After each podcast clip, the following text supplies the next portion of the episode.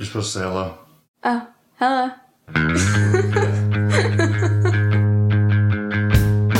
Welcome to the Circle of Dads, the space for sharing stories about the struggles and triumphs of fatherhood and learning to become better men.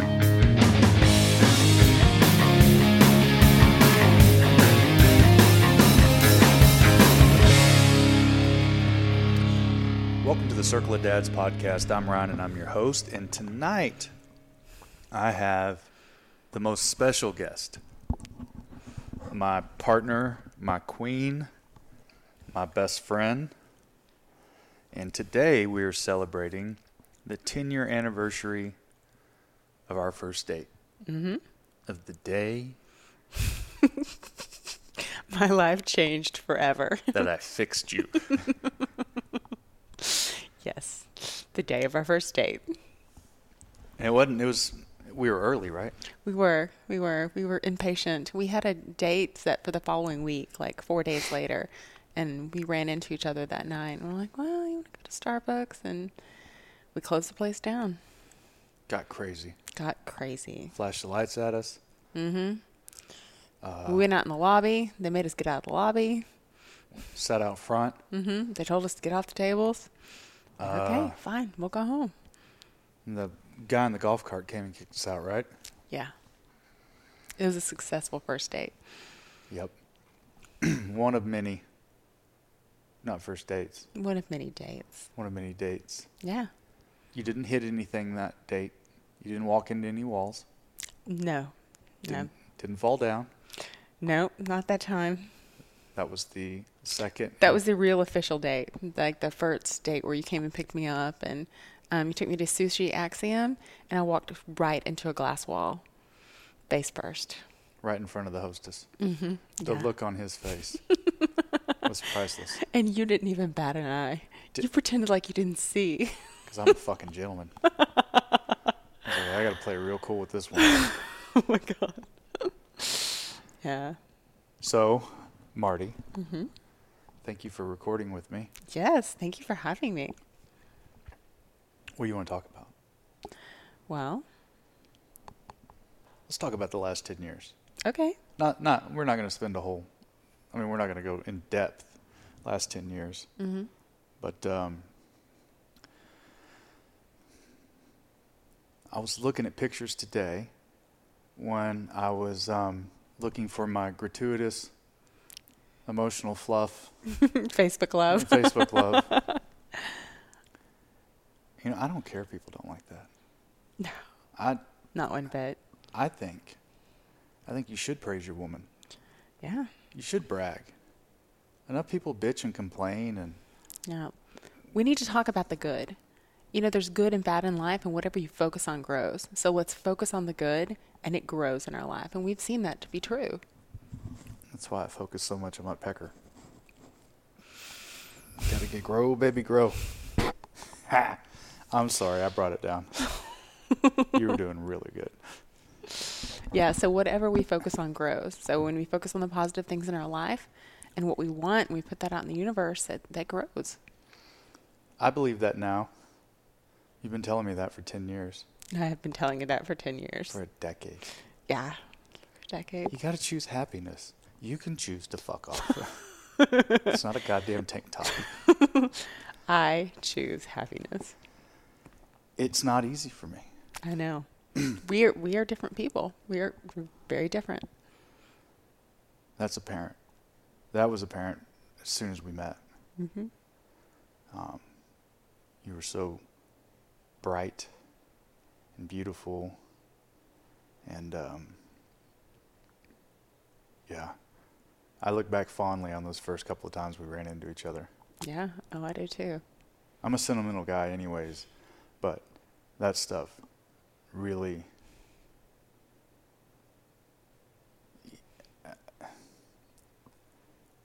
It's hard to think shitty thoughts about you or get resentful or, or, you know, case build or she doesn't do this or she doesn't do that or, you know, which is easy in a relationship.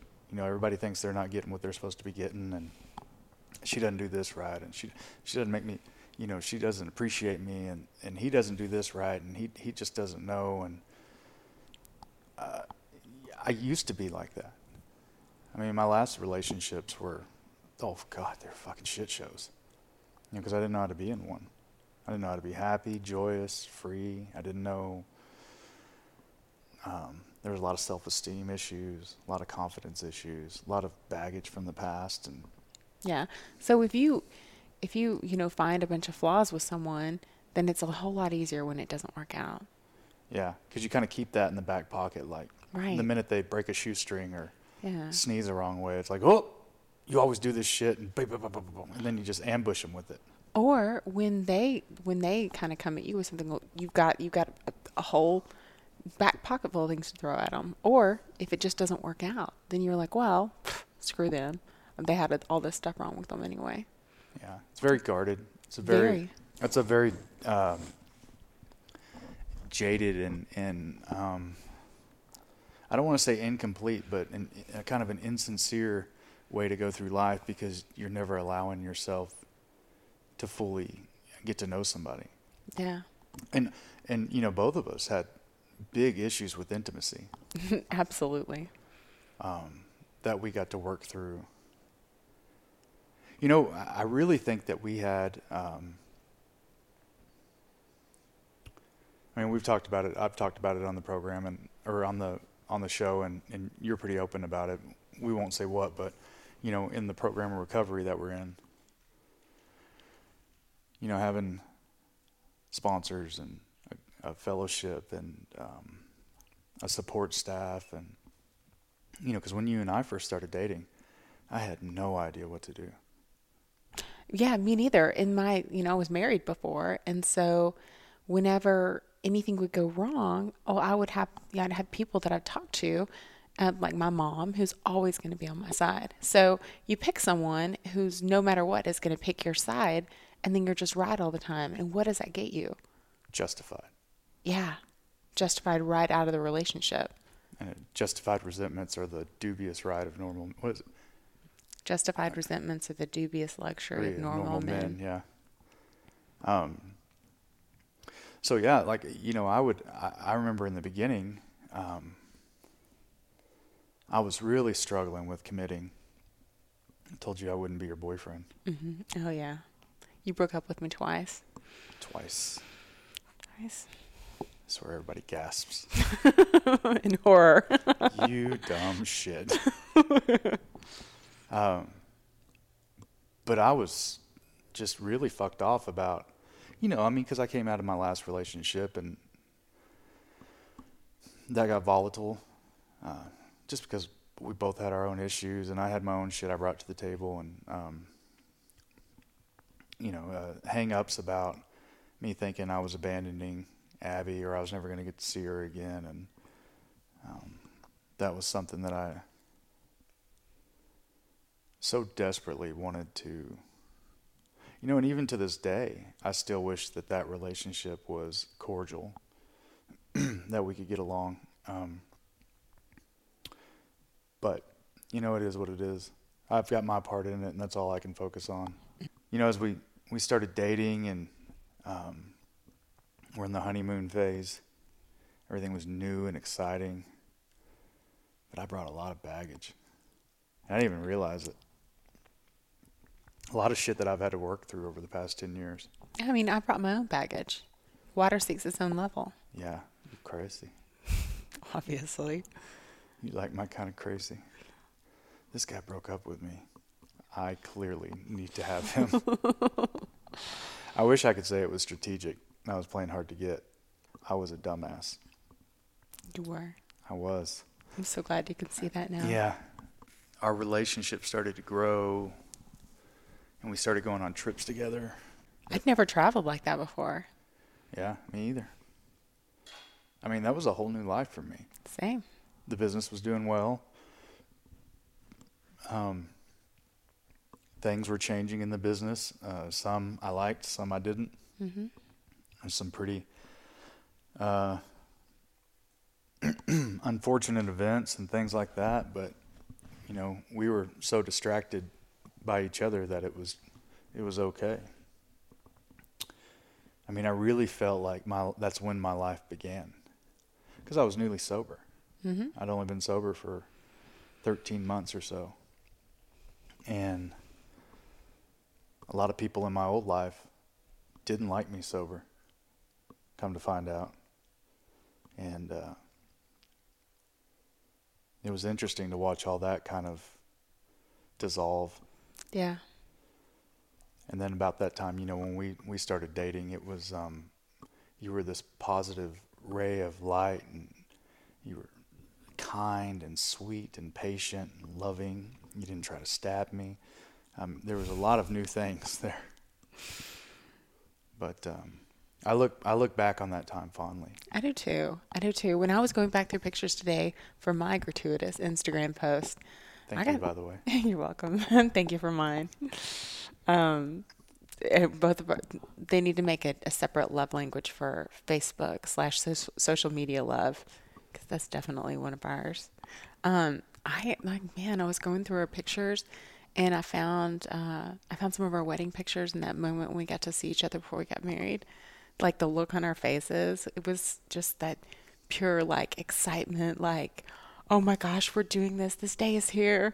It was it was pretty magical. Yeah, that was a cool day. We paid for that wedding ourselves. Mm-hmm. Um, we were completely independent of everyone. Mm-hmm. We always have been. Yeah. Yeah, because we've never had, you know, there's never been any help. No. Any, no safety nets, no trust funds, inheritance, anything like that. it's us, you know. And not that having those things are bad. I mean, they'd be great, but it's just, it's been interesting to, um, w- without sounding sounding gra- grandiose. Well, and then let me sound grandiose, but like building our empire, Yeah. and that's something that we've always had together. That we've always, you know, um, it's been our common goal not to just have a whole bunch of money and things, but to have the life that we want the way we want it. We've all, I mean, since we've been together, we've done it differently. Right.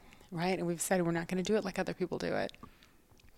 And you've encouraged me to think big, think bigger, because I was, I mean, I had a lot of self limiting beliefs. Even though I was super positive and happy, I didn't, I didn't believe that, that we could achieve. I, I didn't, I didn't quite believe that we could build our life the way we wanted. But we've, we've proven it to be true. I just think of how I do everything is different. And sometimes uh, I feel like I'm doing it wrong.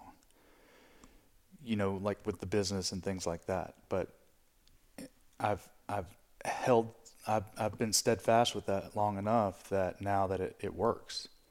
And it's just the way that I do things. Certain things that we put a priority on.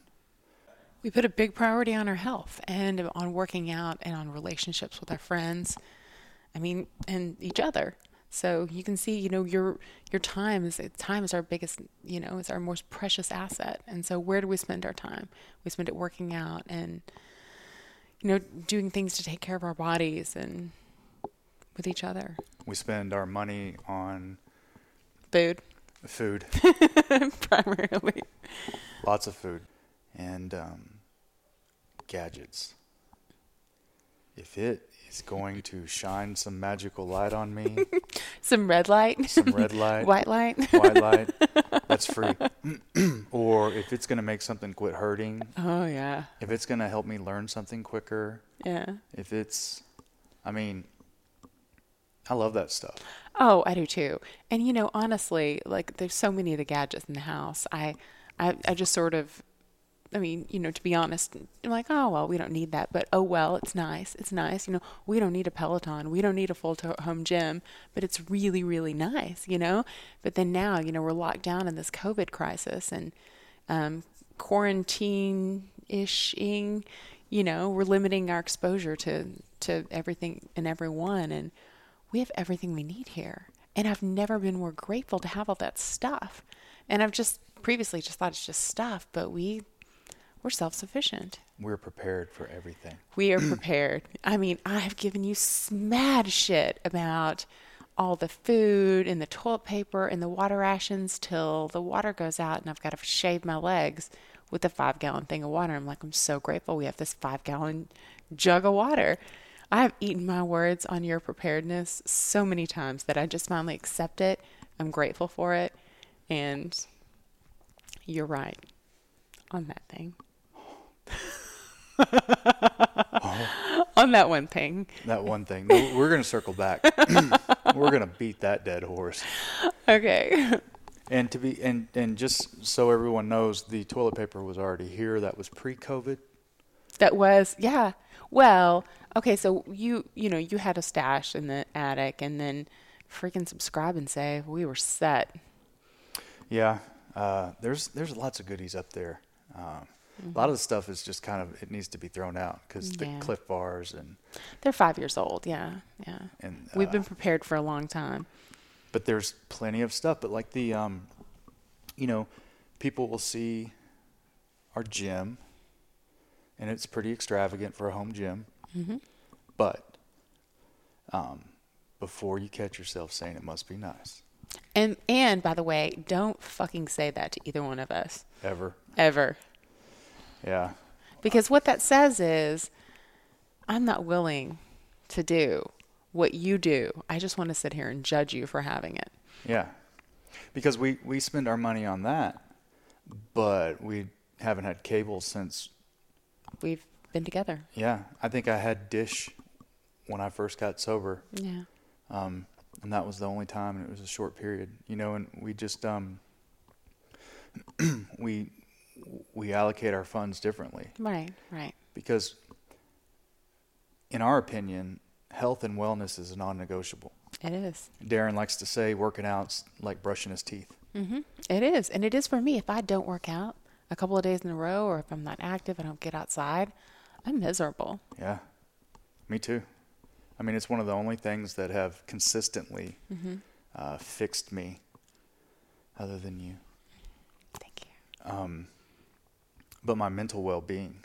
Yeah. because I mean I, I dance on that dark line, and I can slip back into that in any given time, and it's something that I've chosen to no longer take medication for because of the experiences I've had in the past, and so I really have to work, really, really fucking, as you know, really hard to stay out of the darkness You do. and uh, and I'm not always successful at it. you know, over the past ten years, you've stood by me through some incredibly dark times. I have. Um, you know, talks of suicide, bankruptcy, um, self harm, uh, just running myself completely into the dirt. Been on the brink of complete mental collapse and financial collapse and physical collapse and and um, and you don't nag me, you don't criticize me, you just walk with me through it. I was talking to somebody today about our vows through sickness and health. How that it doesn't just mean, yes, I'm going to hold my wife's hand as she dies from cancer or whatever.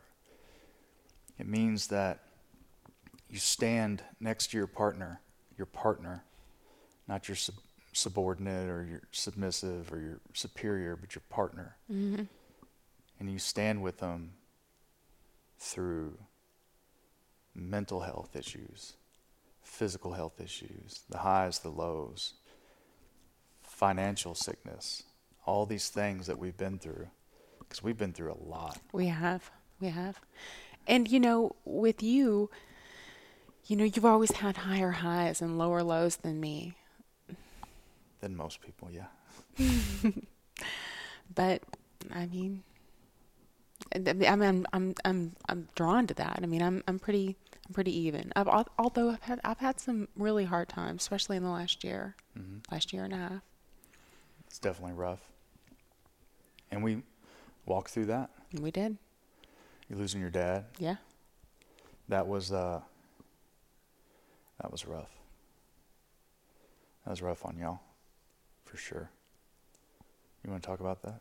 I'm trying not to laugh because you said rough on y'all. was not rough on you. Um, That was Yeah. rough on me. yeah, well, it was, it was hard on it was hard on you to see me go through that. Yeah, and then there was all the other Yeah, stuff Yeah, that um, yeah. you know my my um, me getting on my soapbox and beating my chest about having integrity and doing what's right, and yeah. God forbid I ever fuck up. Yeah. Well, yeah. I mean, you know, I did. I, I lost my dad in November. He died in November, but I mean, I, I lost him along. I lost him 2006. Really, my dad had a um, a psychotic break in 2006, and in that unraveling, um, it came. Out, this is airing some laundry here. It came out that he had done some things that um, ultimately broke up my parents' marriage um, he uh, and then in the next for the next 13 years he just never was the same again. I mean substance abuse uh, long-term prescription drug abuse alcohol abuse. I mean i've got i've got a family full you know the family history of that. And yeah it greatly affected the way the way he he was in his later years. The dad that he was when I was an adult wasn't the, wasn't the same man that I grew up with. But uh, about 14 months before he died, he tried to get off his prescription uh, pain medication again and um, had another series of psychotic breaks. And he was at JPS uh, for several weeks. You went, you accompanied me up there that one night, and, and he was just out of his mind. And that was that was one of the most horrifying memories I have of him. And that wasn't the first time I'd seen him at JPS. He he was there the first time in 2006 when he had his psychotic break. And uh, yeah, so from that moment to uh, September of 2018, he was uh, diagnosed with frontotemporal dementia. The doctor said he had about a year to live. They said he'd live in a nursing home. So they sent him to a nursing home and then sent him home a week later saying, you know, oh, oh look at that. You're all better. Praise Jesus. Praise Jesus. And uh and he spent the next 14 months Drinking. yeah, it just but some semblance of of functioning, you know, not in the nursing home the way they thought he was going to. And um we saw him 5 days before he died and he was he didn't look good. And he he died of a heart attack. But um to lose your dad at 40 I was 41. He was 66. I mean, to lose your dad that young, you know, is is is shocking. And then we didn't have the relationship that I wanted. We never did. So to not only to lose him physically, but to lose that hope Mm. is heartbreaking. The finality of it. Yeah. I mean, that hope that one day he's going to get his shit together and get sober and, and face reality and be the man that he could be. Well, that hope died when he died. Yeah, and, and you know, um, and it was Valium that he was taking, Yeah. not pain pills. No, no. So if you if you take Valium for multiple multiple years, mm-hmm. and you, Mix it with alcohol. and mix it with alcohol, and then you quit quit abruptly, mm-hmm. the cheese is going to slide off your cracker. To say it lightly. Yeah, yeah. I mean, it's He took it for 28 years. You know, the doctor gave it to him to help him sleep when he was in his 40s or late 30s. And um, you're never supposed to drink on a benzodiazepam, which is what Valium is. And I didn't learn that until I got sober and learned that, you know, benzodiazepams and alcohol have a synergistic effect. It's not one plus one isn't two, one plus one is 10 which explained why he could have two or three beers and be just as jolly as can be. But for me, the way I drink, you know, I, I, I had way more than that. So, yeah. That was you know you said um, when the man you knew, when the dad you knew. yeah, So I didn't.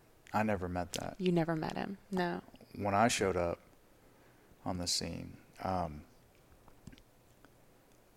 I knew from the very beginning that I was not buying tickets to the Marcus show. Yeah.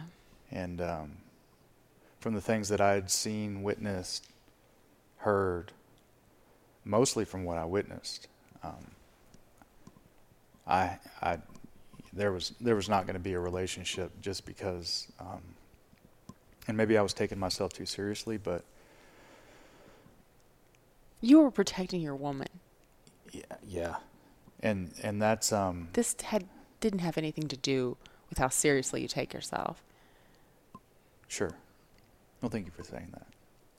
But but like, and also your mom, you know, Oh God, yeah, incredibly protective of that woman. yeah, because it's I mean she's you. I look at the way you're you're gonna look and be when you're when you're her age. I look at her every time I look at her, I see you. When I hear her laugh, when I look at her eyes, when I you know her hair. especially the evil laugh. Oh my God, yeah. that I mean, I just see my wife, Yeah, and I think, well, fuck. If that's what it's gonna be like, I'm okay with that. You know, that's um. Because your mom walks on water, as far as I'm concerned. yeah, And so I was super protective of that, resentful towards him, angry, and just uh, volatile.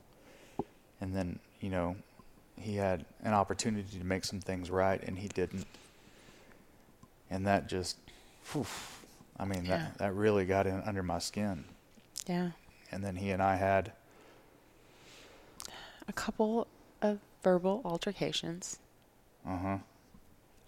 Yeah. I definitely told them what time it was. I called it too. I was like, "You're gonna be dead in two years."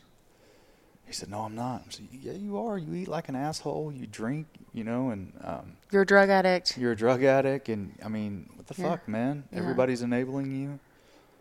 It wasn't my place to say, but um, at that particular time, with what had led up to that, some things that he did and said, and and I come home and find you upset. That it was just unacceptable. Um, So when that caused problems between us, and we've had to walk through that together too. Yeah, and that that's that's what I was going to say. It's like I, I could see, and I wanted to make two points about it. Um, one, whether or not how good, and this this also goes to like you don't ever talk shit about your ex to your kids, because they're half of them. Absolutely. So you know I'm talking trash about him, and that's your dad. So you're seeing, and I'm not. Um, forgive me for being presumptuous, but we've talked about this. You know, like you're seeing I'm half of him. Sure, and, and, and you see the dad that you had, and then you're conflicted with the man who he is now, and it's embarrassing, it's shameful, it's there's a lot of loss there, there's a lot of regret, and um, and then you've got me who who does not uh, do anything with few words or emotion. Right. I'm, I'm very animated about these things, Passionate. very passionate. I like that word because it doesn't sound like asshole. but you know, I could have throttled back at that time Yeah. Mm. because I remember a couple of times where I was ranting about it, and then you just break down crying, Yeah. and I'm like, "Fuck, Ryan." There's a time and a place. I thought it was the time and the place, but apparently it wasn't. You know, and so I've had to learn. I've had to learn to let me say it. Oh yeah, which Let is, me. I can say anything. It's hard to hear you say it though. Yeah. And we've had lots of issues like that with the family Oh yeah. because your family is so completely different than what I was raised with. Yeah. And um and I can be very black and white about some things. Yeah. But the the other point I wanted to make was um I forgot. So we will just move on. But you've you've walked through that. Yeah. it's been ugly Mm. and it's been hard, but I've walked through it. There's another thing about your dad that I wanted to point out, not to drag him through the mud anymore, but um, the drug addiction or the substance abuse and uh, the alcoholism, poor choices, poor diets. You know, uh, there was some enabling on the other side that I think kind of pushed it along instead of helping him recover, but that's between them there was a lot of unresolved trauma. From his childhood. Oh, absolutely. Is that what you're talking about? Yeah. Well, yeah. I mean, as you know, people don't act that way out of nowhere. As we learn about families, you know, hurt, like you say it, hurt people hurt people. Yeah. And uh, you know, he had you know, he grew up with a with a lot of, you know, verbal and emotional abuse from his dad. And that stuff adds up, man. It I mean, does. And he, I mean, and now, gosh, learning what I'm certainly no expert about this, but learning and knowing and reading, you know, everything that I have about it. I mean, he he needed professional help when he was when he when he was young. Yeah. But it, but it, you know, it was the whole clowning and everything's a, a joke and everything. And it's it's the Marcus show, you know, and him and doing things like uh, showing up to my bridal shower in a dress. Strike one. so, and I don't give a shit that he he he showed up looking like an ugly eighty year old woman, I mean that that yeah, but he stole the show. and he did it to your sister too at her baby shower, right? Uh, probably something like that. Showed up that it was supposed to be girls only, just Yeah. shit like that. Like Yeah. you're the dad, you're supposed to not. don't steal i mean and, and but neither one of me or my sister we don't have to be the center of attention but it's like and you didn't i never realized it until later like yeah he was the center of attention when it was supposed to be somebody else's day. Yeah. And that's um, I mean, shit, that's a good life lesson a lot of us could learn. well yeah let people have their day. Don't make it about you. Don't don't make it about you. Let it be about them One of many men among men, Yeah. a woman among women. yeah Yeah, that was um you know, and another thing about that, I think and I've I've thought a lot about this. Um because I tend to think a lot about things that I don't like. I like to spend some time in deep thought, what you focus on grows conjuring up some good resentments. Oh my I want to make sure I have every argument rehearsed yeah so that I win them all.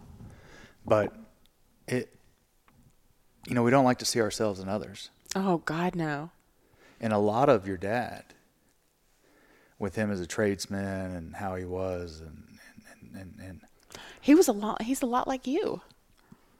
The good things about him. I mean, there's, yeah, but those things come with a certain type of personality that I have sure.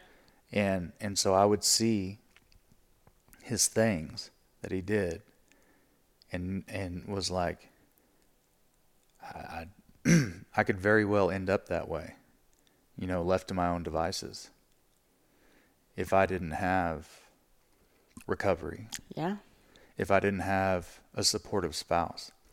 I'll say it right now, and I'll say it anytime anybody will listen. I would not be where I am, who I am, or what I am today without you. I wouldn't be where I am without you.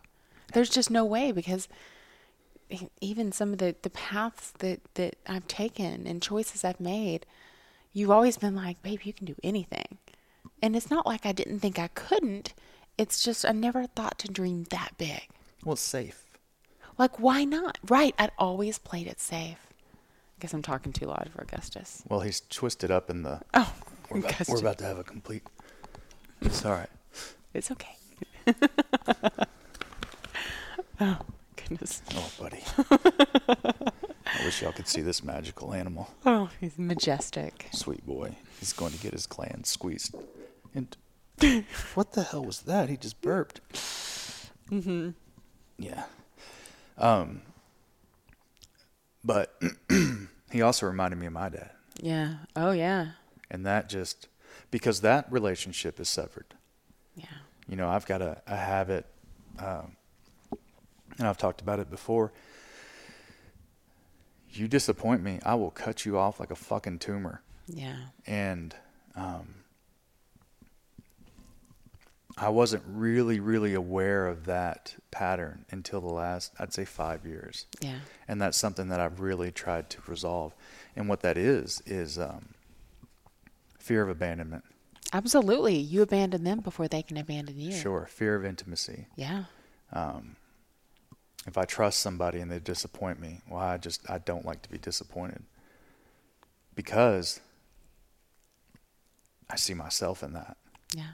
and that's just as the older the older I get, um, seems like the more I get humbled. There's been some very humbling things that have happened over the last couple of years. Life has a way of doing that to us Yeah. And um, and giving us perspective hopefully, for the future and to learn from our mistakes, which you do most of the time, most of the time. I learn at the speed of pain. We all do. Yep. You can't, nobody can come in and tell me. I have to experience it for myself. Yeah, and that's something that um, has been really frustrating. Like with Rooster, um, you know, you try to tell your kids, Yeah. And then having two different uh, households with two different opinions and two different lifestyles, and and one's not good and one's not wrong, one's not. We're just different. We're just different, yeah. And, but they differ, and so um, it makes it difficult to for her to be receptive of certain things, you know. So it's like, hey, babe, you, know, you, as you as an adult or as a as a dad or as a parent, you're trying like hell. I think 90% of the time is just operating out of the fear that your kid is going to make the mistakes that you made. well, and- but they have to. Yeah. They Yeah. have to. Nobody could have told me when I was her age. uh, You know, no, don't do this, don't try this. You've got to experience it for yourself. Well, if somebody said don't try that, I would instantly wonder, well, why not? It must be awesome. Yeah, she is you. Yeah. yeah. She got all my quirks. Poor kid. She'll work through it. She'll work through it. She'll learn to turn them into advantages like you have. Yeah. So I think the um, going through these kinds of things have uh, have really brought us closer, and it seems like a kind of a generic thing to say. You know, you spend ten years with somebody, you better be close. Yeah. But you and I, we've we've continued to work on ourselves and dig in and do the work. I find that we work on me more. I'm just kidding. Uh, We talk about you more. Yeah, well, I'm entertaining. The, no, No? we talk about you more. Can you just let me have my day? No. It's because everybody else talks about you. Oh, your wife is so great. You're so lucky. You outkicked your coverage. Yeah. Maybe I did. You got to tell the right joke at the right time, catch them when their self esteem's low. My self esteem has never been low. Maybe your defenses were down. Maybe you were just feeling extra charitable that day. I've never been charitable. That's a lie. Not with men. Oh. Okay, I'll, I'm okay with that. but like we've we've um, we got through that. Yeah. We've got through some big things. The Absolutely. business. Oh God, yeah. Oof, fuck. So here's a little uh, pro tip: the most useless skill for running a welding business is welding. If you don't have other business skills, it's going to be hard. yeah. And I learned that the hard way. Yeah. But I look at it like the amount of money that we've lost. I could have just paid for an MBA from TCU. Well, there you go. So There's your education. I got my education right there. Listen, just like that, just like we can't tell Abby, like not to make the mistakes we did. Nobody could have told you not to make the mistakes you did. Well, they tried. So did I. Yeah. Yeah. But you know, a lot of the stuff was I really thought I wasn't making them. That's the thing is you convince yourself that you're not making those. This is Of different. No, no, no, no, no, no. I'm doing this. No, no, no, no. You don't understand. There's an angle. I got this, this over here, and then when this happens, it's all going to be fine. And then when all that shit doesn't work out, it's like no, no, no, no, no. We're going to do this, this, this, and then it's just this, this uh, snowball rolling down a hill. Yeah. But at least, you know, you've been receptive at, at times to see, you know, to do some things differently. And that's all we can do. We're going to make mistakes. I make mistakes too. Mm-hmm. I have a list of the four you've made. right. But I, I, I think that um, I think the key is just continuing to be vulnerable with one another. I was thinking the same thing. To be vulnerable, to you know, you you've got to do a lot of things in a relationship to for it to work. You know, you've got to always look at your part, always be vulnerable, and um, Try not to look at their part. don't look at their part. Because listen, if he's if you're the problem, I'm screwed because I can't do a damn thing about you. Yeah, I can only fix me. I love that saying. Me too. There's good news and there's bad news. You're the problem. The good news is you can fix it. Yeah. Yeah. I've, you know, um, there's so many things that we've learned in recovery and from people much wiser and experienced than ourselves that, Yeah. that carry into our lives. And that's the thing about having someone that you run things by who is an unbiased um, guide, you know, in your life. You know, they are going to shoot it too straight. They're going to tell you your part. I remember the first one of the first times that um, my mentor told me that I was judgmental. I was like, like, um, I'm a nice person. I'm a nice fucking person. And and she's like, I hear judgment. She's like, if you don't understand it, you automatically think it's bad. Yeah. If it doesn't line up with your beliefs or ideals, Yeah. then it's not right. and I've had to take a hard look at that. Yeah. You know, uh, one of my favorite things to run through my head, what don't I know? Right. because someone told me a long time ago after I was ranting about someone and really just pissed off and offended by it and hell it might not even have anything to do with me directly um, and they said he's doing the best he can do and I was like what the fuck and then he said, because if he wasn't, he'd be doing better. And I did not believe that. Like I fought that and argued it and and and and picked it apart as much as I possibly could. But um, after being humbled, after getting kicked in the teeth a couple of times, after showing my ass, after literally doing the best I could do, and it coming nowhere near the mark, you know, I realized that they were doing the best they could do. Right. And life has a way of do of of teaching us those lessons. Yeah, it's just like with your dad. You know, he was doing the best he could do. He was.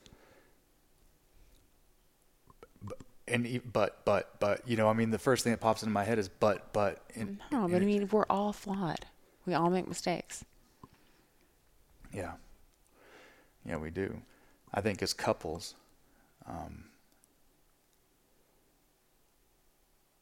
well, one thing that I've always have been super grateful for is your your ability your ability to forgive and forget. Um, because I can act like an ass. Yeah. Thank you. You can. I'm a passionate guy. You're a passionate guy. but I can act like a complete dumbass and and be completely irrational. And then it takes about 12 hours. And then I come back and rub up against you. I'm like, I'm sorry. And you forgive me. I do. That's the first time I've experienced that. You know, in a relationship. Not, Yeah. not having things held over my head. Well, if I hold things over your head, I'm miserable. Yeah.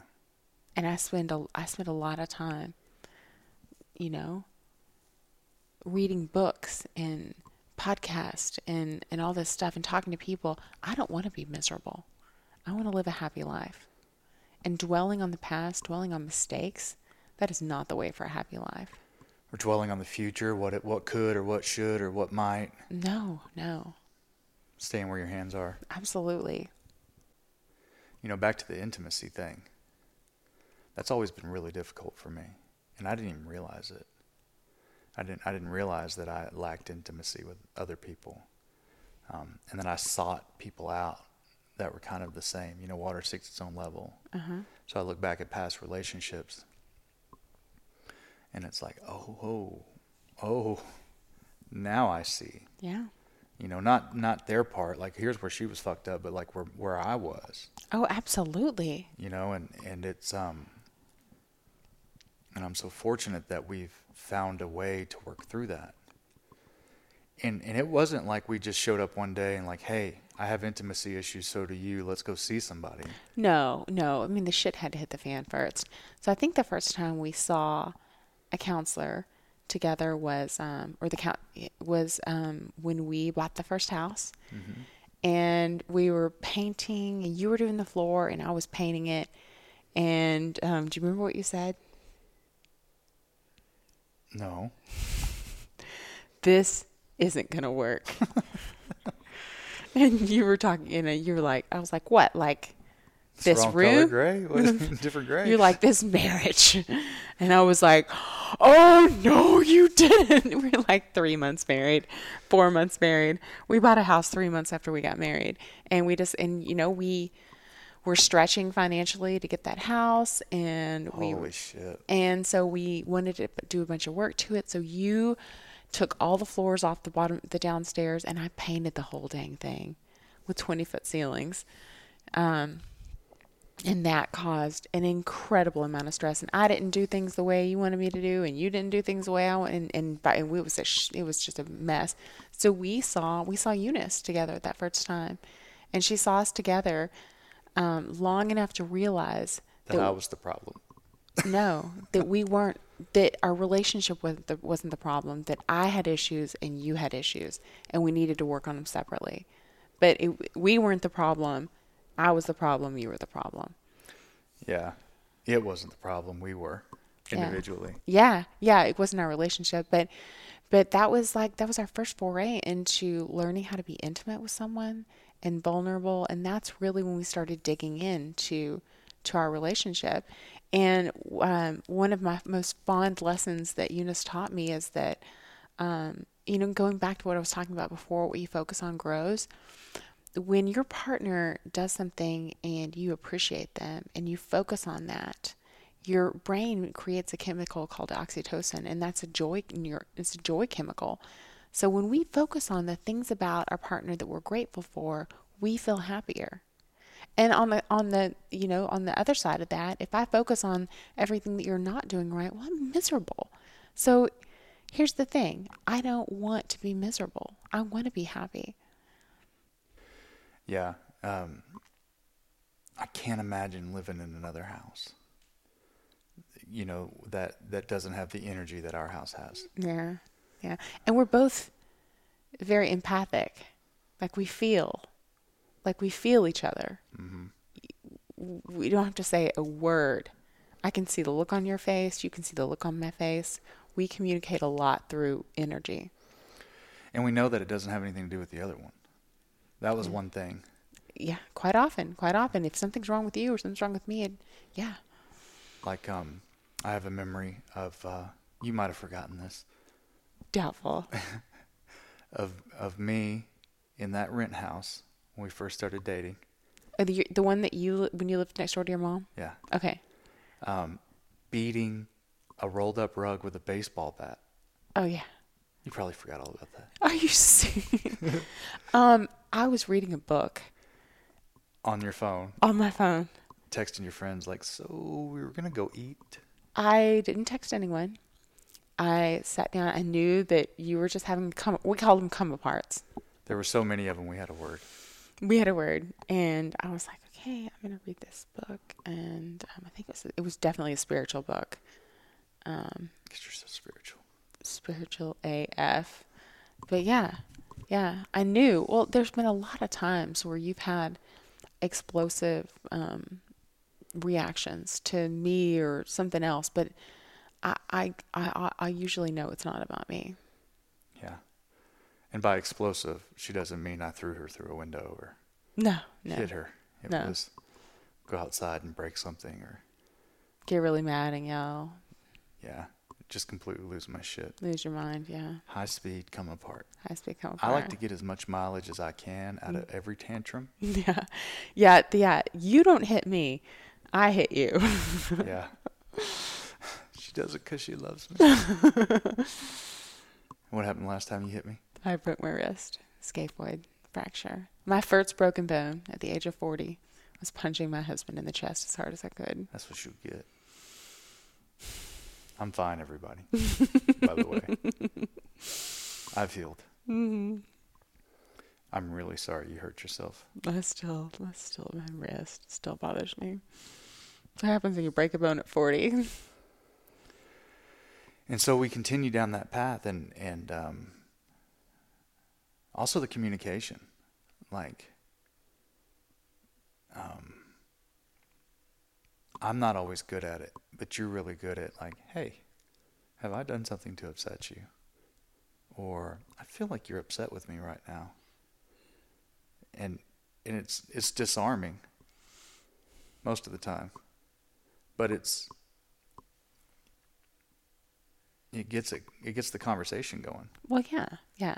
I mean, just, I mean, you can cut the tension in the room with a knife. So yeah, I'm gonna say something. Yeah. I'm not real good at letting it go either. Like right then, it takes me a little bit longer. Um, I don't know what that is. Pride. Probably pride and ego. It's uncomfortable. Maybe shame or embarrassment. I don't want to admit it right then. I need to get away from it for a minute or an hour or 12. Uh, but I can feel it. Like when we're in those moments and it's, and it's, um, I know that I should let it go. I know that I should apologize to you and say, you know what, you're right, it's me. But it's like this part of me shows up that it's like you can be justifiably hurt. But it's, but in those moments though, it's it's like it's like there's a hurt little boy in there. Yeah. it's like I'm sometimes it's talking to a five year old, sometimes he's 16, but it's it's clear. Yeah. it's not you. It, it's you. It's you, but it's you know.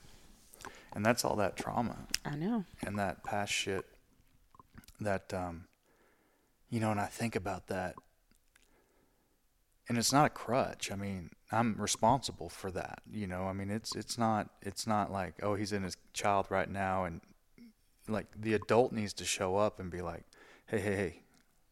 It's I mean, there's a whole process to it. It's very woo-woo, but um It works. it works. It's better than drinking it away or pretending like it's not there or just making it the other person's fault. Yeah. Describe how you do it. How I do it? Yeah. I have an idea of the way of the way you do it, but I, I haven't I haven't I haven't done it firsthand. I've just heard about it. Like as far as um What happens if you know that you you- you're in a child emotional state and you're reacting from a child emotional state? How do you bring yourself out of that? so for my the way it was taught to me and um And we're not professionals, obviously. no. I just play one on the internet. um for me and the way I was taught was you know, these things show up and it's very like you said it's very clear who's in charge. Whether it's a a 5-year-old that was abandoned emotionally or abused or hurt or not taken care of or whatever it may be, whatever that looks like. You can tell when you're in that state. Or you can tell when somebody else is in that state once you know what you're looking at. Um, or it's a 16 year old that's beating his chest trying to prove he's a man or not being able to control his his temper and his his words and and whatever. So when it happens if you look at um like for me I had to design a safe place in my mind somewhere that was safe as a child that I could take that child and be like, all right, man, you go over here. The adults are going to handle it, you know, and it, and it, and it's all a process in your head. Mm-hmm. So basically, what you have to do is be the parent to yourself, to give the need, fill the need that wasn't filled, Mhm. which is why you have this version of you reacting in that way. Right, right. And you know, to be clear, you know, we we know that our parents did the best with us. Oh yeah. And and and there's trauma with everyone's got trauma. It's just are you in touch with your trauma? Like there's not a parent in the world that can raise a kid who is who doesn't experience trauma in their childhood. Oh yeah. I It's impossible. Abby's experienced it. And I'm- Absolutely. I'm- I, it's and it's like with my mom, she um she did the best she could do. Yeah. She was raising two shithead kids without a dad around, yeah. and um, you know she didn't make a lot of money. Worked all the time. Yeah, and it so it just it was a bad situation. Various men came around, and um, one in particular, and, and that wasn't um, it wasn't a healthy situation. Yeah. and you know my mom uh, didn't know. So, but the kid doesn't realize that No, no. because the big people are supposed to take care of us. You know what I'm saying? It's like the adults are supposed to take care of us. So the kid, and and there's one thing I hear with a lot of guys that are um, uh, alpha types, and you know, like um, trying to be tough guys or whatever it is, is that you, you know not talking about your feelings, and and that's what we were we were raised being taught. Like you don't cry, you don't talk about your feelings, quit being a pussy quit being a bitch, you sound like a little girl, whatever it is. But you have to know what the enemy is. If you're going around and you've never addressed any of these issues, but you keep going through wives, and your kids don't want to talk to you, and you're a grown man trying to fight people on the side of the road, whether you can win or not, whatever um, there's a reason that's driving that. There's something that's driving that kind of behavior. Right, right. And we can't see it on our own. We need help to figure it out. So, and that's how I was, you know, like just out of control in everything that I did. You have to control your anger and your emotions if you want to control yourself. But to do that, you have to figure out what's causing those things to pop up. Mm-hmm. You know, the word trigger got really, really abused and used, overused. And um, I don't particularly like that word, but Sure. but activated. You know, if there's something that just fires something in you, if if someone said something to you and you reacted, you just lost your shit, and you get on the other side of it, and you're like, "Wow, I don't know where that came from," Right? or you know, so and so says something, it gets all over me, and I just I hear that, and I just want to like rip his face off, and it's not even that big of a deal. Right, right. You've got to figure out what these origins are Exactly. so that you can take control of them. Because there's that saying if the reaction is hysterical, the roots are historical. Sure. And it sounds super goofy, but it's freaking true. to answer your question, um, for me, I have to like grab that little boy, um, and put my hand on him, like in a calming way, like I would want my dad to do, mm-hmm. like I yearned for my dad to do. I can't tell you how many times in my life, and then handle it. Yeah, like send him to somewhere that's safe that you've already designed in your mind. Yeah, whether it's a tree house with your dog or whatever it is and then you you take over. But it's very difficult because when you're in it it's hard to see it yeah. and then when someone's telling you that you're in it oh well fuck that doesn't help that's like telling somebody to calm down it never works Right. and so that's just that's part of the process for me Yeah. uh, one of the one of the most difficult things I've I've um, tried to learn and and try to put it into practice is pausing because I can fire from the hip real fucking quick. Yeah. Uh, whether it's email, text, in person, there is something so protective and strengthening about taking a deep breath and not saying a fucking word. Not everything demands a response. Mm-hmm. And so that's something that I work on. Yeah. You've gotten a lot better at that. Thank you. I appreciate that. Thank you for noticing how much of a spiritual giant I am. I didn't say you're a spiritual giant. I did. But yeah, I mean, and then back to like childhood trauma. I just read that book, the the body keeps the score, and um, it talks about like you can babies can have trauma if they don't nurse properly, if they don't bond with their mother, if they don't get to, you know, if they're pre- born premature and they don't they can't sit on their mother's chest, if there's something wrong with the mom. I mean, there's, I mean, parents cannot prevent their kid from going through trauma. I guess that's that's that's my my reason for saying that is you can't prevent your child from having trauma from your parenting or something that happened while you were their parent. Impossible. So yeah, and and you know I've heard that also about different uh, like uh, cesareans and things like that. Yeah. Whatever it may be. So like you know my natural reaction to first hearing stuff like that was rolling your eyes like well fuck, you know you, you got to walk on eggshells. We're all just fucked up. Well no, No. it's just with research, we are finding that there is more there than what we realize. So, yeah, okay, we've all got trauma and everybody's dinged up. That's that's an expression that I've been using a lot lately. Like, hey, we're all dinged up. We are every one of us.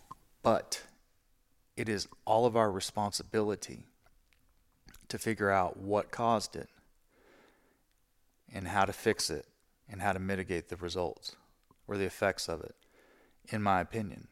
So if we're all dinged up, then We can either hang our hat on it or we can learn how to walk through it. We can we can learn how to manage it. Um, you know, work on it.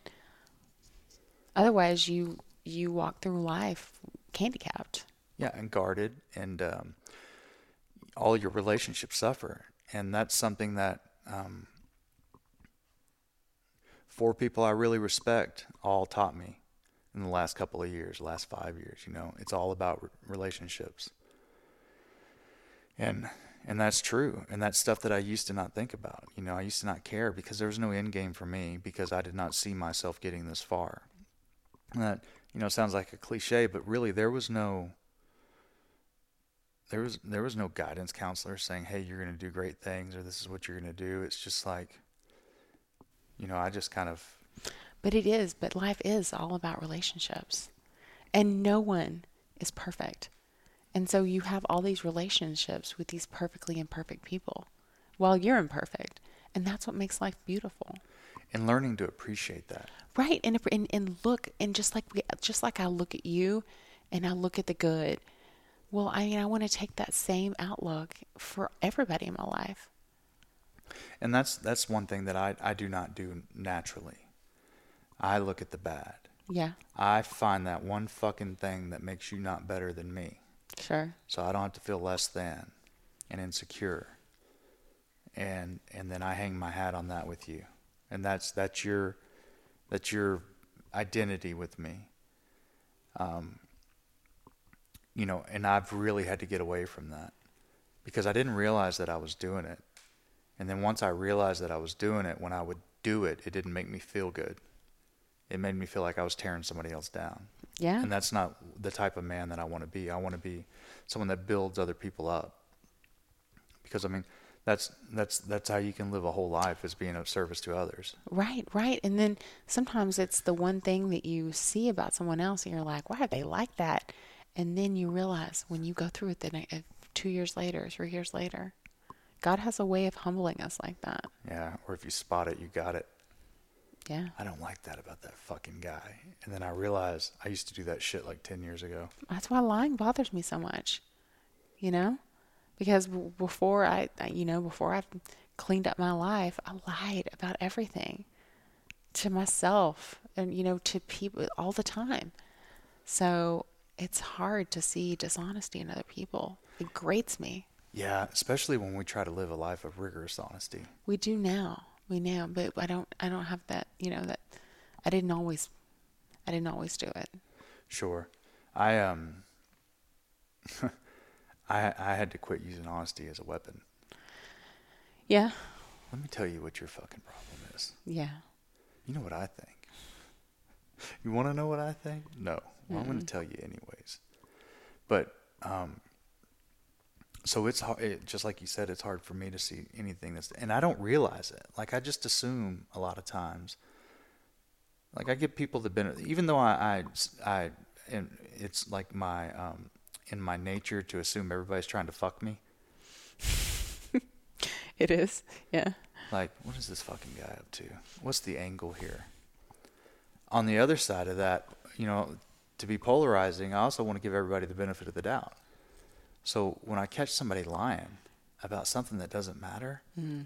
it it just it baffles me. Yeah. Like, why would you? I don't understand. What was the point of that? But then I just have to realize that people are just flawed. And we just got to love each other for who we are. That whole deal about it's all about me loving you and you loving me. If you take that philosophy and try very hard to, to apply that to your life, you're going to live a happier life. I think so. I think so. And, you know, one of our guiding ideas or tenets of our relationship is that we are constantly improving. We are building a better life for ourselves. You know, a lot of it is exterior stuff. You know, it, it looks like it's just fitness and aesthetics, but that's really just a part of it. No, It no. all kind of goes together. Sure. I mean that, that that's only one small part because you know we talk a lot about um, ideas and mindset and beliefs and thoughts and words. and squeezing every bit of performance we can out of ourselves. Oh yeah. Just just by doing, um, just by doing all the crazy things that we do. Sure. The, But it's fun. I mean, it bonds us. It's something that we have in common because I didn't work out, and then when we started dating and you were going to the gym, I was like, I, I want to go. yeah. And then we and then we started doing CrossFit. We're like, oh my god, this is the best thing in the world.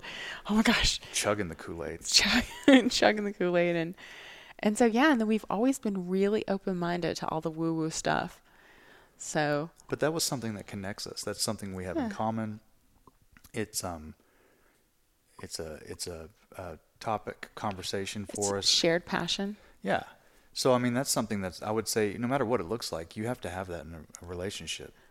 Because if you're not into the, any of the same stuff, If I just wanted to sit here and watch TV and you wanted to work out and then get in the sauna and then get in the pool and, you know, when it's 50 degrees and if you had to do all that by yourself, I mean, and I'm just like, oh, why didn't he come in and watch Netflix with me?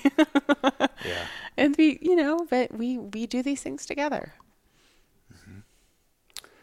Well, um, you know, one of the one of the reasons that I've gotten so into um, the woo woo and whatnot is um, I just used woo woo and whatnot in the same the same sentence. Figure out a way to say that with britches. but um, you know, my my grandfather is. Uh, is in the last chapter of his life Yeah. with Alzheimer's. My father had brain cancer, and um, my grandmother on the other side had um, age-related dementia and died a horrible death alone. Not alone. I mean, my mom was with her. You know, my my mom took care of her ex-husband's mother because the ex-husband, my dad, wouldn't have anything to do with his mom. It, so it's interesting. So props to my mom. I mean, Yeah. she took care of her for fucking 14 years. Your mom's a good woman. Yeah. And so I'm I'm really kind of terrified of the possibility of brain disease. I already know that mental illness is rampant in the family. I've suffered from it, suffer from it. Um, and then with the issues I've had lately with cognition and fatigue and different things like that, it's um, that's why I've become so anal about what is going to fix it because I can't pray it away. And you have to find the, what's causing it, whether it's a bacteria or an issue or fucking whatever it may Toxic be. Toxic mold or whatever it is. Yeah. So I mean, we've it's really put a burden on us because um, you know, that I mean that's something that's been really hard for me for the past. I've struggled with it for the past ten years because I started noticing it when I got sober, and my body started kind of like leveling out, but I wasn't. It's been especially bad the last five, but it's been up and down because certain things have helped, and then you'll sort crash, and then it'll help again, and it's been a wave. Yeah. So it's it's that's that's something that um, I really struggle with because I want to perform. Like I have so many things that I want to do during the day. That uh, running the business, running the house, fixing the things in the house, adding on to the house, um, learning new hobbies, trying to be of service, trying to learn something, you know, running the podcast. Mm-hmm. Well, you know, Andrea, t- you know, Andrea's a wise one. She talks about, you know, we're human beings, not human doings. And so there's a certain amount of time that we just have to be without doing. Well, I get plenty of that when I'm Well, no, your your body forces you to take it when you crash and burn. But you expect yourself to just go from the moment you your your feet hit the floor in the morning till the moment you go to bed. You want to be constantly being productive. And babe, there's not any of us. Not one of us can do that. So I think, you know, uh, you're expecting a little too much from yourself. Nobody can be on all day. It's exhausting. Yeah, it is. But you're really hard on yourself. I am. But it's what I mean. It's something that it keeps me um, moving. Sure. And I'm not saying that that's the problem, but I'm saying that that's that's part of it. And I wasn't always like this. I mean, I didn't want to do. I wasn't about shit. Yeah. But you know, taking taking an addiction out of your life has a way of, of, of, of making room for a lot of other things and then you've got that that thought in your mind like I've got to make up for lost time. I just wasted the last ten years. Or twenty nine. Yeah. No, I get that. I get that. But the, but you know, and the point being is is that's why it's so important to me to figure out how to um, how to not end up like our dads. Yeah. Oh, it's terrifying. I mean, just the thought of that is like, fuck. I don't want to be humbled like that. Mm. Seeing him at JPS last year. Oh. And like my dad, as far as I know, he's still alive. I mean, I imagine I'd hear, I'd be contacted by somebody. My brother and I would. But you know, the only time I've seen him is when I ran into him at Home Depot. Yeah. And he works up there now, and and um, I didn't realize he was working at that one. And I walked around a corner, and there he was, and he didn't even recognize me. I mean, I look a little different since the last time he saw me. But still, how could your dad not recognize you? That's heartbreaking. Uh, well, yeah. It doesn't matter. So you're bigger. How does it bother not recognize his son? I could gain a hundred pounds, my mom would still recognize me. Yeah. I don't. I don't. Yeah. I don't know. But I mean that he's also. Um, you know, he's got some good good qualities, but he's he's he's uh, he's got a lot of um, he's got a lot of struggles. There's a lot of delusion and sickness. A lot of untreated isms. Because he's just a dry drunk. He never got any recovery. He just sobered up out of spite. And uh, so all that other, all those other things, Yeah. all that, he took away all of his social lubricant. Right. You remove the addiction and you realize that You're just that an wa- asshole. that wasn't the problem. You're the problem. Yeah, the, the addiction, whether it's alcohol or sex or porn or Food. cocaine, It's just gambling. a symptom. Yeah, it's a symptom of your shit. and we think we can just bounce from one to the other. And it's, I mean, it's no different than I'm gonna quit. I'm gonna quit drinking, so I'm just gonna smoke weed. Yeah, but you're gonna smoke a lot of weed.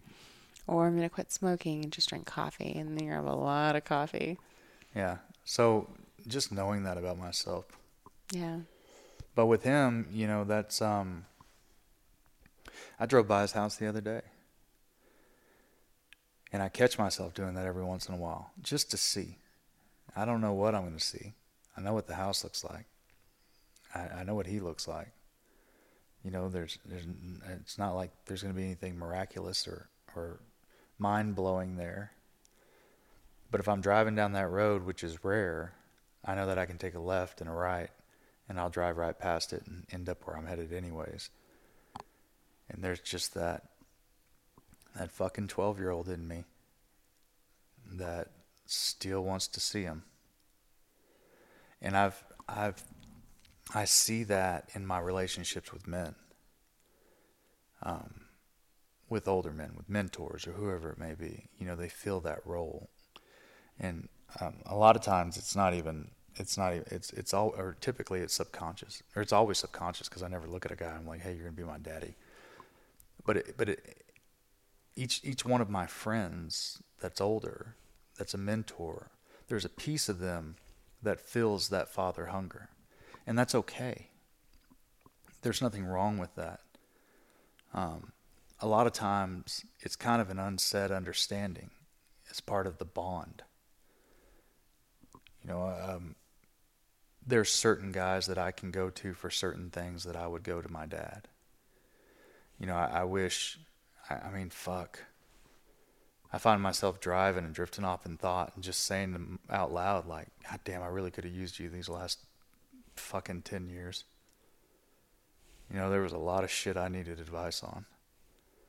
Um, but there was, There was other people though. You had it.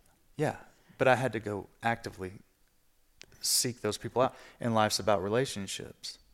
And that's why I tell guys if you see somebody that you want as a mentor or as a friend, um, you have to chase after, you have to pursue them.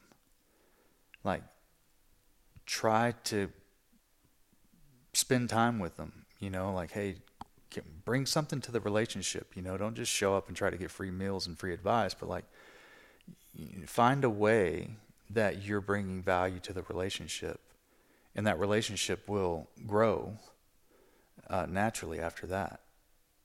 That's how it has been for me. Because I can think of several different guys that I've really tried to bring some sort of value to the relationship, whatever that is. Um, and and those relationships have grown, and then now I have a handful of, you know, yeah, they're mentors, air quotes, but they're also my friends, like some of my closest, um, um, tightest friends, and it's um it's a beautiful thing. It is. It is. And I can relate. I've got I can think of four men that that I that I have like fatherly love for. So that, that role gets filled. But if you walk around jaded with the inability to be intimate with someone, whether it's, you know, um, on that personal friendship level or in a sexual personal relationship, whatever it may be, you know, boyfriend, girlfriend, spouse, whatever, then you're going to miss the opportunities to continue to grow these relationships and, and get deeper because it's all about that deeper connection. That's why I don't like talking about fucking football and the weather. I don't, I don't, I got nothing against anybody that does it, you know, that's fine, but I'm not going to talk to you about it. I want to talk about like serious shit. You know, I mean, that's just, and that kind of puts a block up with a lot of people, but um, what it's done is it's, it's, it's allowed me to navigate through to people of like-minded that are like-minded and that that I mesh with if that makes sense so I mean it's um that's that's something that's been super important to me and that I'm I'm really grateful for you know like when Cowboy died um, that's really you know, I've said this before, and and I don't know why it's affected me the way it did, you know, but that's um that was one of the first big losses I remember. And still to this day, I think about him and I want to call him. And um, I look at where I'm at in business and where you and I are in our relationship. And um, like today, I was thinking about him because, you know, he was around early. And his nicknames. Yeah. Marty Vixen Turner. Marty Tur- MTV. Marty Turner Vixen. Yeah. And um, and he. You were young. Wait, wait. What do you call you? Young. Young, blood. blood. Young blood. Say young blood. You're you're uh your thermostat stuck. Man. You running a little hot. oh, I love him. And I didn't get to say goodbye to him. Yeah, nobody did.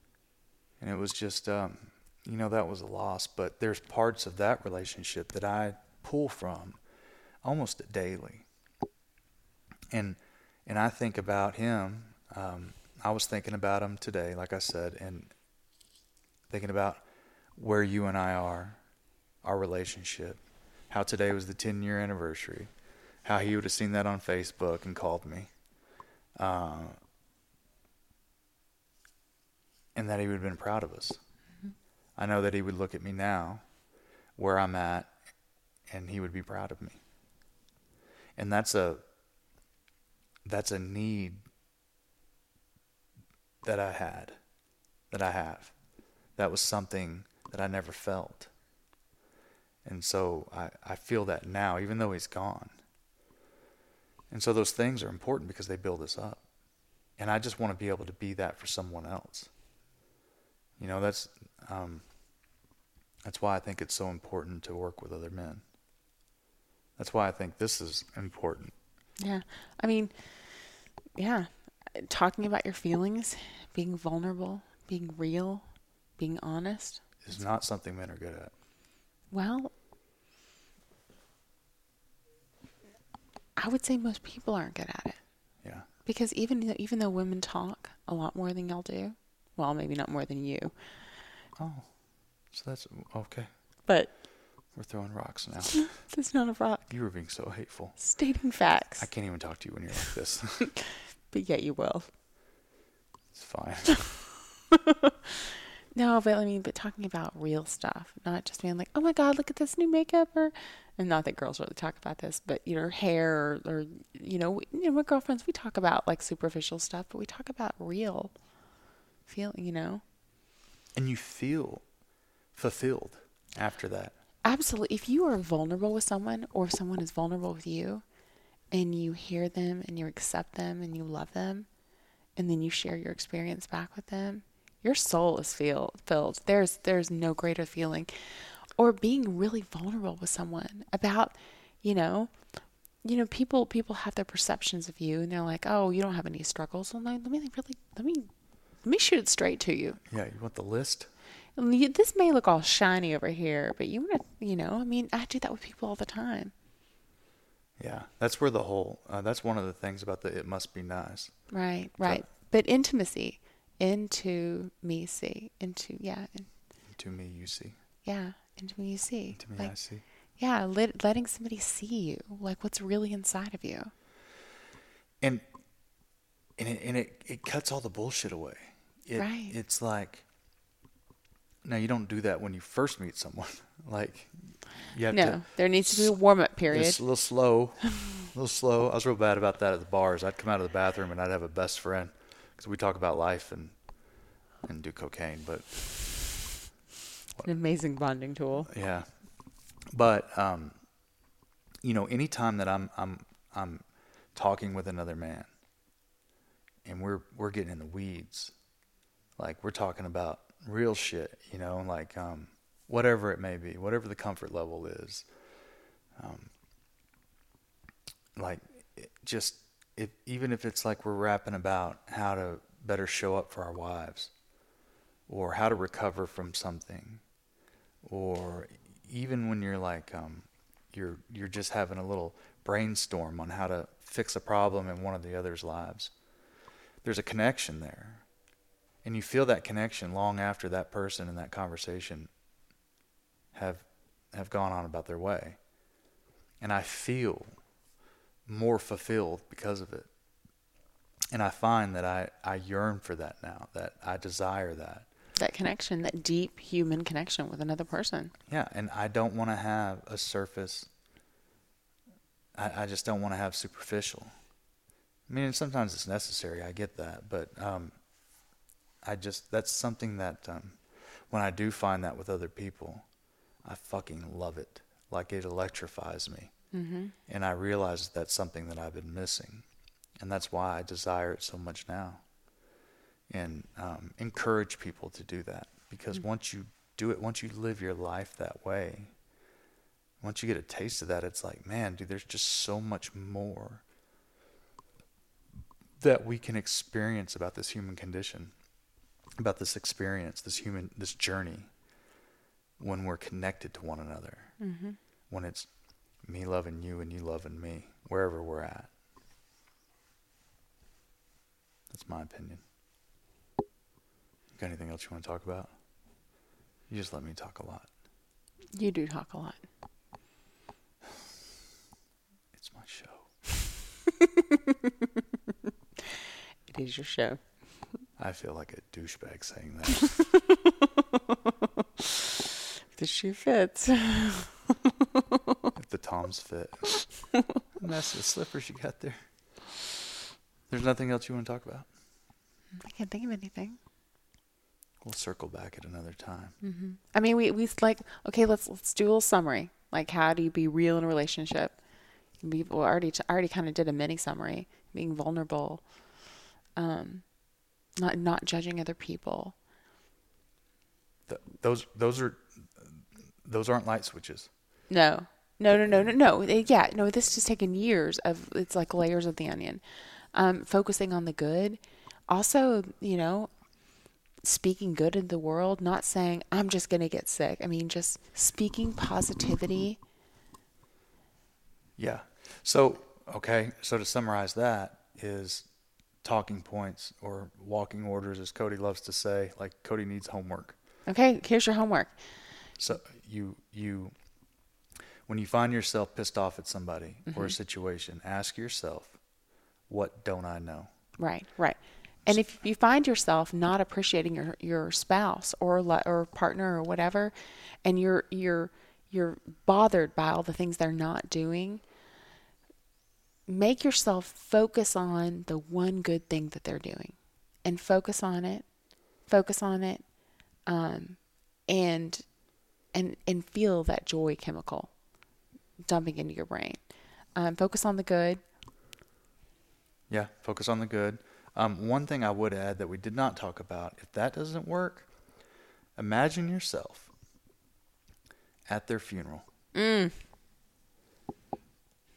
and you are speaking about them from the podium. Yeah. Is it a podium up there? What is that? And during a funeral, be a podium. Podium is a podium. It's a piece of furniture. Pulpit. Pulpit. If it's a church. Okay. Well, whatever denomination you associate with. box. The box. The box. But think about given that that eulogy. Mm. And and no matter and, in whatever silly little thing you're pissed off at will probably seem a lot less important. Yeah. I've used that several times. Good. And I wasn't even pissed off. I was just thinking. You know, just drifting off as I was driving home, thinking about us, thinking about you. And it's kind of morbid, but like, you know, God, well, uh, fuck, I, I just don't want to live Yeah. without you. I don't want to be on this journey without you. I mean, it, it um, and I, I just find myself, uh, the, the way I got to that is I found myself seeing the whole scene and what I would say, what I would say to your sister and your mom and your brothers and our friends and Lacey and fuck the whole thing. And man, you want to talk about I was so ready to be home and see you. It's it, and that's a little twisted, I guess, but I mean, whatever you got to do to get there. So you could do that.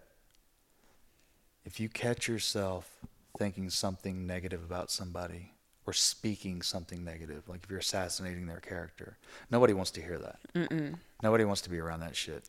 I used to do that, and I, I can't stand it now. Stop yourself and find one good thing to say about them.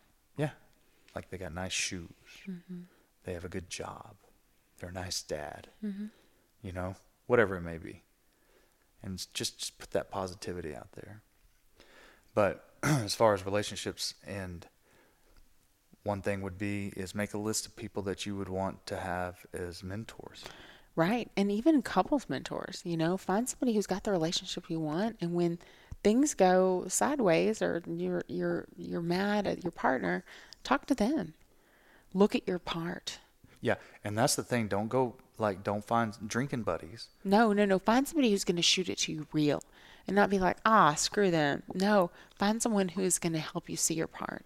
Yeah, someone that will, will call you on your shit and be like, okay, fine, she did that, but but what did you do? How did you react? It doesn't matter what they did, it only matters what you did. Yeah, and uh, what else? One thing that we do that um, I really think, and I look forward to doing it again, but we haven't been able to do it.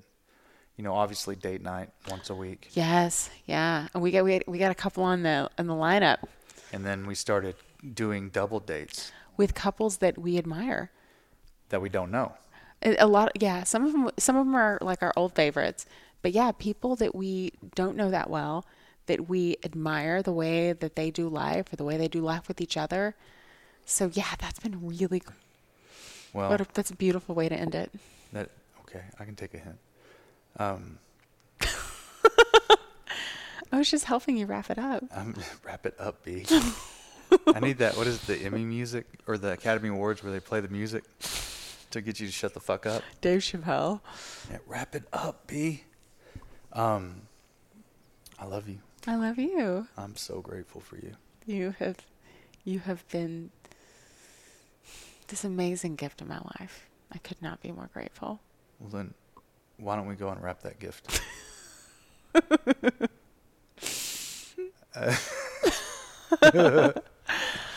Awkward. not really. Um, happy ten years. Happy ten years. All right. Well, this has been Ryan and Marty. Thank you so much for listening. Um, thank you for uh, participating in this journey with us, and we hope you made it through it. Um, you do not have to be perfect, but you do have to be present. We love those kids till the day we die because love runs downhill.